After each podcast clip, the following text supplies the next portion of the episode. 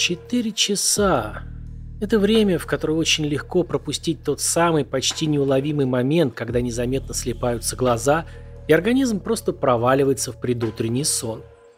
Сержант Джереми Петерс знал это, наверное, лучше многих за тысячи и тысячи часов прошедших ночных дежурств, проведенных в ходе почти 20-летней службы в полицейском управлении города Риверсайд, что в вечно зеленом штате Калифорния. Он тяжело вылез из служебного автомобиля, покосившись на дремавшего напарника, и отправился к уличному автомату с кофе. Тишину ночи нарушило звяканье упавшей внутрь монеты – Звук приятно журчавшей струи ароматного напитка нарушило шипение и невнятное бормотание автомобильной рации. Джереми резко обернулся, но увидев, что напарник уже ответил диспетчеру, набрал второй бумажный стаканчик для товарища. Вернувшись за руль и сделав первый глоток, Петерс вопросительно посмотрел на коллегу. Тот задумчиво смотрел сквозь стекло куда-то в тьму первой майской ночи. «Джеффри Рассел Холл», — наконец сказал полицейский, отпивая свою порцию. «Известный адрес», — хохотнул Петерс, заводя автомобиль. «Что на этот раз? Кого опять отмудохал? Жену, соратников, соседей, всех сразу?» «Убийство», — слишком спокойно ответил коп. «На это он тоже способен», — уже посерьезнев ответил Джереми одним длинным глотком, ополовинивая свой стакан. «Так кого же он?» Ответ поразил бывалого полицейского как громом. «Не он. Его. «Ни хера себе!» — только матом рыкнул Петерс, резко выворачивая руль и притопляя педаль газа. Недопитый кофе вылетел в открытое окно. Буквально через несколько минут они с мигалками примчались к нужному адресу в пригороде. На пороге дома были едва заметны в предрассветной тьме две фигуры. Их приезда явно ждали.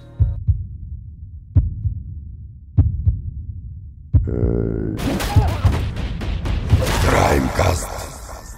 Всем добрейшего денечка. События этой майской ночи 2011 года переносят нас в Южную Калифорнию, в город Риверсайд, знаменитый сосед шумного Лос-Анджелеса, скрытый от него холмами в часе езды. В этом городе вечного лета обычно селятся респектабельные люди, которым надоел слишком шумный город. Здесь тоже не так уж тихо. 330 тысяч человек населения, крупный студенческий центр, несколько колледжей и пара универов. Риверсайд, Палм-Спрингс и еще пара городов образовывают так называемую внутреннюю империю.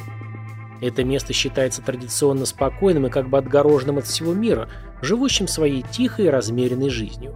Но, как говорится, в тихом омуте и черти водятся – Джеффри Рассел Холл примерно и был таким неспокойным персонажем. Он родился в 1978 вырос в этих краях, закончил школу, строил свою семейную жизнь и работал водопроводчиком. Потом начался затянувшийся на несколько лет экономический спад. Заработки Джеффри начали таять, вскоре он и вовсе лишился работы, так как строительная отрасль практически завяла. В сытые годы Джеффри успел жениться и завести двоих детей от некой Летисии Нил – Джозефа и Ширли. Семейная жизнь у пары как-то не сложилась и вскоре вообще распалась. Летисия ушла к другому и быстро родила от него еще пару близнецов. В 2003-м этих детей у нее забрали в службу опеки, так как, судя по всему, у них не было возможности даже просто нормально жить, не говоря о том, чтобы развиваться. В доме, где жила Летисия с детьми, не было электричества и газа. На посуде при осмотре были найдены личинки. Дети были грязными, истощенными и со следами побоев. Джеффри в это время находился на испытательном сроке за вождение автомобиля в состоянии алкогольного опьянения. Поэтому его дети временно были переданы бабушке, его матери, а в 2004 он получил полную опеку над своими старшими. После развода с Летисией Нил Джеффри Холл сошелся с Кристой МакКерри, и у них родилось еще трое детей. Ну не сразу, конечно, в течение нескольких лет. А освобожденная от родительских обязательств Летисия снова вышла замуж – и как раз перед событиями 2011 года, к которым мы неуклонно приближаемся, решила вернуть себе опеку над сыном. Но пока вернемся на несколько лет назад. Джеффри Рассел Холл, как только лишился работы, сразу же понял, кто в этом виноват и громко заявил об этом. По его профессиональному мнению, согласно старинной поговорке, если в кране нет воды, значит выпили... Далее следует ныне оскорбительное обозначение представителей народа семитского происхождения – Ну, короче, Холл уверенно занял крайне правую пророссийскую позицию, где во всем традиционно виноваты евреи и иммигранты. Но евреи, как обычно, где-то абстрактно далеко заседают в мировом правительстве, поэтому их можно обвинять теоретически. А вот понаехавшие цветные, вот они, всегда рядом, их можно ежедневно видеть, слышать и даже потрогать. Желательно большой крепкой палкой, по мнению Джеффри. Он больше никогда не найдет постоянной работы. Живя в доме, принадлежащем матери на государственное пособие, которого вполне хватало на продукты, Джеффри с головой погрузился в свой новый увлекательный вид деятельности. Кстати, это событие совпало с первой инаугурацией президента Обамы, которая послужила для всех националистов и просто сочувствующим этим идеям ужасной афишей происходящих демографических изменений.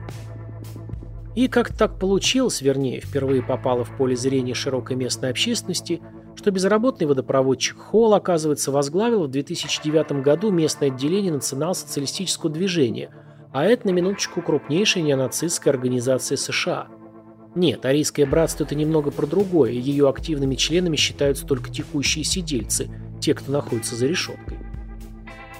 Лидерство Холла проявилось на митингах в родном Риверсайде и на выездах в Аризону и Миннесоту – Члены этого движения по своей старой доброй традиции носили форму и знаки различия немецкой армии времен Второй мировой войны. Мы гордимся тем, кто мы есть, мы устали от того, что нашим детям навязывают чувство белой вины и мультикультурализм. Мы не видим для этого никаких причин. Организация, естественно, заявляла о себе не только на митингах, но и в акциях прямого действия – пикетах у мест компактного проживания приезжих рабочих, принимали участие в патрулировании южных границ страны и вступали в открытую конфронтацию с представителями движения за права мигрантов. Конечно, были регулярные стычки, переходившие в рукопашную. Национал-социалисты частенько сами провоцировали схватки, и тогда в дело шли подручные средства – ветки деревьев, складные стулья, камни и перцовые баллоны. Все это определенно заводило Холла. «Нацист, иди домой!» – кричали ему протестующие. «У меня для вас плохие новости, я уже дома», – отвечал он им в свой мегафон и радостно улыбался. Что интересно, в своих речах Джеффри именно это противостоящее им движение называл расистским. «Мы патрулируем границы, мы видим, как вы прогрызаете в ней ходы, мы видим, что вы тянете к нам наркотики. Мы знаем реальность». А через несколько часов он в этот же мегафон руководит детьми на празднике в своем районе. Многие дети были одеты в футболки с надписями типа «Красота арийских женщин не должна исчезнуть с лица земли». Его речи определенно были сказаны в нужное время и в нужном месте, достигли нужных ушей, можно сказать. В 2010-м Холл баллотировался на выборах против действующего члена Совета Западного муниципального округа как сторонник превосходства белой расы и получил около трети голосов. Человек с бритой головой и татуировкой черепа и костей на затылке – Согласитесь, что это яркий показатель настроения общества. И только благодаря титаническим усилиям мэрии он не попал в члены городского совета. Джеффри Рассел Холл, кажется, даже предсказал на одном из митингов, что его политическая деятельность в мире, полном ненависти, подозрительности и насилия, приведет прямиком к его смерти. «Я хочу белого общества», — сказал Джеффри. «Я верю в то, что отдам свою жизнь за чистоту расы». Так оно и случилось. Только тогда он точно не мог предположить, от чьей руки наступит его гибель. Его дом постепенно стал пристанищем и штабом местной националистической организации. Вы наверняка можете представить, что это за люди. Молодые скинхеды-расисты, пожилые члены Куклукс-клана и экстремисты всех видов и направлений. Как могли влиять их постоянные посиделки с алкоголем и военными маршами на пятерых детей, живущих в этом же доме? Попробуйте догадаться сами. Служба опеки, посетившая семью, судя по записям, более 20 раз не предприняла ничего. Вообще. Трудно сказать почему. Может быть, потому что не увидела в этом ничего зазорного. Уважаемый человек со связями, почти депутат, разве может быть что-то неправильное? В самой семье жилось не сладко. Джеффри воспитывал детей, если это можно назвать воспитанием, преимущественно побоями. Больше всех доставалось самому старшему, Джозефу. Он был единственным мальчиком. Холл считал, что с него спрос должен быть как со взрослого и брал его с собой на патрулирование мексиканской границы. Учил обращаться с оружием, приборами ночного видения и инфракрасным прицелом. Растил из него воина, наверное, по своему образу и подобию, и гордился этим. А много ли мы знаем детей в девятилетнем возрасте, умело обращающихся с пистолетом? Я ни одного, надеюсь, что и вы тоже. Джозеф вообще был трудным ребенком с самого рождения. Импульсивный и вспыльчивый, он был исключен как минимум из шести школ за насилие. Укусы, царапания, удары ногами, удары головой, нанесение ударов острыми предметами ученикам и сотрудникам. Самым ярким моментом стала попытка задушить учителя телефонным шнуром. Это как раз стало последним днем Джозефа в школе. Бабушка, учительница биологии, которая проводила много времени с семьей, сказала, что не чувствует себя способной нянчиться с ним. Его было слишком много. На лицо были нарушения развития, такие как синдром дефицита внимания и гиперактивности, и, видимо, низкий интеллект. Она считала, что у ребенка нет понимания причин и следствий своих поступков. Но все же Джефф пытался решить проблемы сына, регулярно встречаясь с администрацией школы. Но в результате всех этих стычек его пришлось перевести на домашнее обучение. Насколько умело Джеффри Холл справился с этой задачей, теперь так и останется открытым вопросом. Жизнь Джозефа была полна суматохи, страданий и нужды. В 2002 году Джефф рассказывал, как его сын, которому тогда было два года, всегда был в состоянии нападения. Он агрессивно вел себя по отношению к другим детям и оскорблял всех. Он был непослушным, и его было абсолютно невозможно контролировать. В более поздних документах Джефф утверждал, что Джозеф подвергся сексуальному насилию со стороны бойфренда его матери Летисии. Травматический опыт, который, по словам Джозефа, он не помнил. Все это было в ходе суда за опеку. Позже психиатры пришли к выводу, что его поведение действительно соответствовало поведению ребенка, подвергшегося сексуальному насилию. А тогда Джеффри обвинял жену в алкоголизме и постоянной наркомании, которым не помешала даже беременность. Летисия, в свою очередь, говорила, что это Джеффри, алкоголик, постоянно впадающий в ярость и член преступной нацистской группы, а она боится за будущее своих детей. Несмотря на это, суд подтвердил единоличную законную опеку Джеффа. Но вернемся в 2011. Авторитет Джеффри Холла рос, сборища в доме стали постоянными. Акции и митинги привлекали все больше внимания, и буквально за 12 часов до грядущих трагических событий его дом посетила журналистка из «Нью-Йорк Таймс», брала интервью и снимала видео, из которого позже был смонтирован фильм. Тот день Джозеф гордо показал ей ремень с серебристой эсэсовской бляхой, которую подарил ему отец. Было очевидно, что мальчик гордится своей причастностью ко всем происходящим вокруг него событиям. Он тоже сидел на общем собрании, слушал, как его отец говорил об обнаружении гниющих тел на мексиканской границе и обсуждал опасения подвергнуться нападению с кровью, зараженной СПИДом, если группа будет проводить митинг в Сан-Франциско. «Ребята, взведите свои глоки и будьте готовы к року». Джеффри любил быть убедительным в своих выступлениях. После собрания участники вышли на улицу, чтобы перекурить и выпить. Мальчик сидел рядом на ступеньках. «Хорошо ли проводишь время?» – спросила у него журналистка. «Да», – ответил он, заметив, что его раздражают только четыре сестры. «Но он был самым старшим», – добавил он, – «и мальчиком». «А, мальчики важнее», – говорит Джозеф. Другие дети, жившие в доме, тоже были определенно погружены в тему. Фильме журналистки есть кадры, где отец выдружает знамя со свастикой рядом с кроваткой одной из самых младших дочерей. Когда идут финальные титры этого мини-фильма, на экране в доме начинает играть боевой марш республики. «Белый человек идет», — кричит Джеффри. Из-за сетчатой двери за ним наблюдает одна из младших дочерей. «Я люблю эту песню, папа», — говорит малышка. Переходя непосредственно к событиям того последнего апрельского дня, скажу, что после съемок Джеффри отправился как бы прогуляться с членами своей группировки, перед выходом отшлепав Джозефа за шумное поведение. Где он был и чем занимался, достоверно неизвестно, но сейчас это, в общем-то, и не играет большой роли. Пока его не было дома, жена Джеффри Криста получила от него несколько смс -ок. «Ты сука. Подними свое дерьмо. Нашим отношениям конец», было написано в первом. «К черту, я не вернусь домой, шлюха», это во второй. В третьей все было еще радикальнее. «Я с тобой развожусь». Сразу говорюсь, это не было какой-то неожиданностью для Кристы.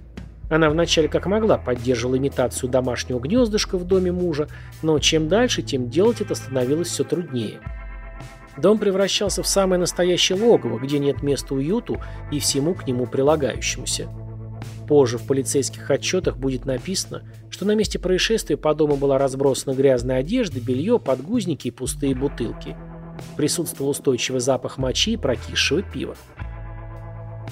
Криста понимала, что начинает надоедать мужу.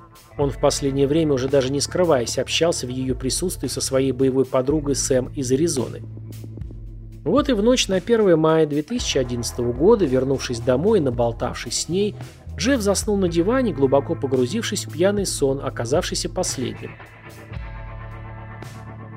Около 4 часов утра 1 мая 2011 года Джефф лежал на спине на том же неровном диване.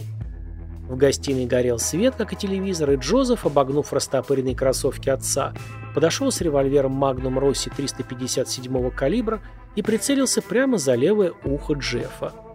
Он использовал четыре пальца, чтобы взвести курок, и два, чтобы выстрелить. Пуля вошла всего в нескольких сантиметрах от татуировки с железным крестом, наложенной на череп, которая была набита на затылке гладко выбритой головы Джеффри Холла. В своем признании, снятом полицией на видео утром в день стрельбы, Джозеф выглядел намного меньше, чем обычный десятилетний ребенок. Сидя на синей скамейке, положив руки на потрепанные колени, мальчик был одет в джинсовые шорты и черную футболку с надписью «Видеоигры против домашней работы». Его старые кроссовки были настолько изношены, что торчали пальцы на ногах. Пока детектив зачитывал Джозефу его права, его мачеха Криста гладила волосы, которые выглядели кривыми, потому что он сам себе их стриг. Он всегда так делал.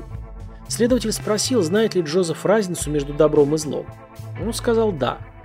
«Приведи мне пример того, что ты сделал неправильно», – спросил детектив. «Ну», – ответил Джозеф, как ни в чем не бывало, – «я застрелил своего отца». На видео Джозеф берет Кристу за руку. Нет никаких слез.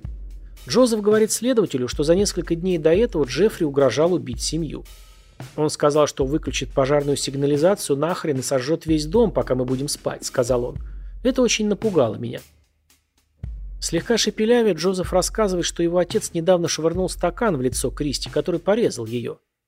Он говорит, что боится, что папа сделает что-то такое, что заставит маму уйти. Джозеф называет мачеху мамой, наверное, потому что не видел свою настоящую мать более шести лет. «Я не хотел, чтобы моя мама уходила», — говорит он о Кристи. «Папа был довольно злым, поэтому я подумал, что, может быть, это он уйдет». Джозеф не думал об убийстве своего отца до тех пор, пока, прямо перед этим, рассказывает он, внезапно не проснулся в своей спальне наверху. Он точно знал место на полке, где его отец хранил заряженный 357 калибр. «На самом деле я не думал о том, умрет ли он или потеряет сознание», — сказал он. Я просто подумал, может быть, он мог бы извлечь урок. Я пытался так объяснить ему, что я чувствую, когда мне больно. Тогда, может быть, мы могли бы снова стать друзьями и начать все сначала. Джозеф берет револьвер и спускается вниз. Вспоминая, что произошло дальше, мальчик говорит, что подобрался как можно ближе к своему спящему отцу. Он должен был быть менее чем в одном футе от кушетки, рассказывает мальчик, и нажал на курок. «Это громкая пушка», — говорит он детективу какой-то момент во время допроса следователь вышел из комнаты. Тогда Криста, пухлая шатенка лет 25, протянула Джозефу коробку с гамбургером и картошкой фри. «Ты просто ешь», — говорит она, и Джозеф подчиняется. Пережевывая, он выглядит озадаченным. «Я просто думаю, что буду немного скучать по папе», — говорит он Кристи, — «если он мертв». Немного отойду от лирических подробностей к сухим фактам. По словам Кристы, как только прогремел выстрел, Джозеф поднялся к ней в комнату и сказал, что убил папу. Она спустилась в гостиную, убедилась в этом и набрала номер 911. «Мой пасынок застрелил моего мужа!» – кричала Криста в телефонную трубку около 4 утра. Эта запись зафиксирована на пленке, а остальные четверо ее детей плакали на заднем плане. «У него течет кровь!» Первым же прибывшим полицейским она сказала, что сама убила мужа. Через полчаса отказалась от своих слов, пояснила, что хотела выгородить ребенка. Револьвер, из которого был сделан роковой выстрел, был под кроватью Джозефа. Когда правоохранители начали общаться с Джозефом, первым, что он спросил у них было «У людей больше одной жизни?» В ходе допроса, и это есть на видео, полицейским пришлось пояснять мальчику его права – причем некоторые предложения несколько раз. Например, фразу «Вы можете хранить молчание» Джозеф понимал как что-то вроде «сохранять спокойствие». Эти объяснялки длились минут пять и стали потом одним из ключевых аргументов защиты, так как он в результате отказался от своих конституционных прав. Как может объяснить не специалист-психолог, а обычный коп десятилетнему ребенку, который определенно не очень адекватно воспринимает сложившуюся ситуацию, его права, хотя бы то же самое его право не давать никаких показаний против себя? Через некоторое время на этом же допросе Джозеф рассказал следователю о том, что буквально на прошлой неделе смотрел одну из серий «Закон и порядок. Мыслить как преступник», в которой показывали какого-то подростка, застрелившего своего отца. Как понял для себя Джозеф, юноша честно рассказал полиции, что он сделал, и ему за это вообще ничего не было. Судя по всему, эта информация произвела на него позитивное впечатление. На вопрос следователя, предполагал ли он перед тем, как стрелять в отца, что с ним будет то же самое, ответ был утвердительным. Но это не кино, и в жизни с ним все вышло по-другому, хотя, кажется, мальчик верил в то, что все это не по-настоящему, и отец должен поправиться и вернуться. Уголовное дело неспешно начало обрастать необходимыми бумагами. Следствие шло, мальчик был помещен в следственный изолятор тюрьмы для несовершеннолетних. Когда Джозефа туда привезли, начали переодевать после помывки. Нужно было заменить его разваливающиеся кроссовки, но не было обуви достаточно маленькой, чтобы соответствовать ноге. Когда пару наконец разыскали, он был так счастлив, что задал вопрос. «Могу ли я забрать их домой, когда буду уезжать?» – рассказывал потом полицейский. Государственный защитник Джозефа сказал, что эта колония для несовершеннолетних была первой стабильной средой, в которой Джозеф когда-либо находился. Впервые в жизни у него было три квадрата личного пространства. Никто не выбивал из него дерьмо, ничем плохим не пахло, и он даже ходил в школу, сказал адвокат Харди. Когда Джозефа арестовали, он завалил тест и остался бы на второй год в четвертом классе. По словам защитника, менее чем через два года он уже заканчивал седьмой класс. Но только не нужно думать, что он стал сущим ангелом. У него было достаточно проблем внутри. Он угрожал другому заключенному, сказав, «Ну, я подожду, пока ты заснешь и убью тебя». Во время физкультуры в другой день он активно использовал предложения со словами «суки» и «негры», чтобы описать команду соперников и угрожал им расправой. Его мачеха Криста сообщила, что Джозеф рассказал ей о списке ненависти, который составляет, находясь под стражей. Она сказала, что в списке, который, кстати, так и не был найден, были названы люди, которых он собирался убить, когда выйдет. Криста давала показания в суде над Джозефом после того, как согласилась признать себя виновной в уголовном преступлении, связанном с созданием угрозы для детей. Это за то, что в доме, полном детей, было заряженное оружие в свободном доступе. В обмен на снятие дальнейших обвинений. Это произошло летом того же года. Есть вероятность, что она не зря поступила именно так. Дело в том, что через 7 месяцев после заключения под стражу, фактически осенью того же 2011 года, Джозеф сообщил следствию, что эта мачеха Криста велела ему убить отца. Эти слова в судьбе Криста не сыграют никакой роли, так как она уже признала вину и получила условное наказание по этому уголовному делу. Всех четверых детей передали под опеку бабушки, матери Джеффри. Она сказала, что совсем не удивлена этим убийством, просто не думала, что оно случится так рано. И да, действительно считает, что именно нацистские взгляды Джеффри стали причиной его смерти. А вот адвокат Джозефа считает эти слова парнишки о мачехе правдой. «Ни у кого не было более сильного мотива убить Джеффа, чем у Криста», сказал защитник Харди в суде, отметив, что в то утро, когда Джефф был застрелен, Криста сначала сказал полиции «я убила его», а позже сдала назад и сказал, что просто пыталась защитить Джозефа и не имел никакого отношения к смерти мужа. Но Харди продолжал утверждать, что Криста приказала Джеффу сделать то, чего она сама делать не хотела. Она эксплуатировала напуганного, травмированного ребенка, который цеплялся за нее, потому что она была более материнской, более родительской, чем кто-либо другой в его жизни, сказал он. Она использовала этого молодого человека, чтобы нажать на курок. Представители прокуратуры назвали это заявление чепухой. В ходе судебного расследования произошел интересный момент. Когда прокурор достали звонки в офис с требованием пожалеть мальчика и отпустить, он ответил – Давайте я уточню, сможет ли суд отпустить Джозефа сегодня вечером под вашу опеку. Лично я думаю, что вам не следует злить его и спать слишком крепко. Но если вы считаете, что все в порядке, забирайте его. Звонки прекратились. Адвокат строил систему защиты Джозефа, исходя из его невменяемости. Утверждал, что ребенок имел отклонение в развитии, был приучен к насилию из-за того, что рос в жестокой семье. Опять же, зафиксирован документально низкий уровень интеллекта и синдром дефицита внимания и гиперактивности. Общественный защитник Джозефа цитировал слова мальчика. «Я думал, что если я застрелю его, возможно, он не сможет нам навредить». Прокуратура, в свою очередь, заявила, что убийство было преднамеренным. По версии обвинения, Джозеф сказал своей сестре за несколько дней до того, что планировал застрелить их отца, и припоминали всю историю его агрессивного поведения, начиная с детского сада, когда он поранил воспитателя карандашом.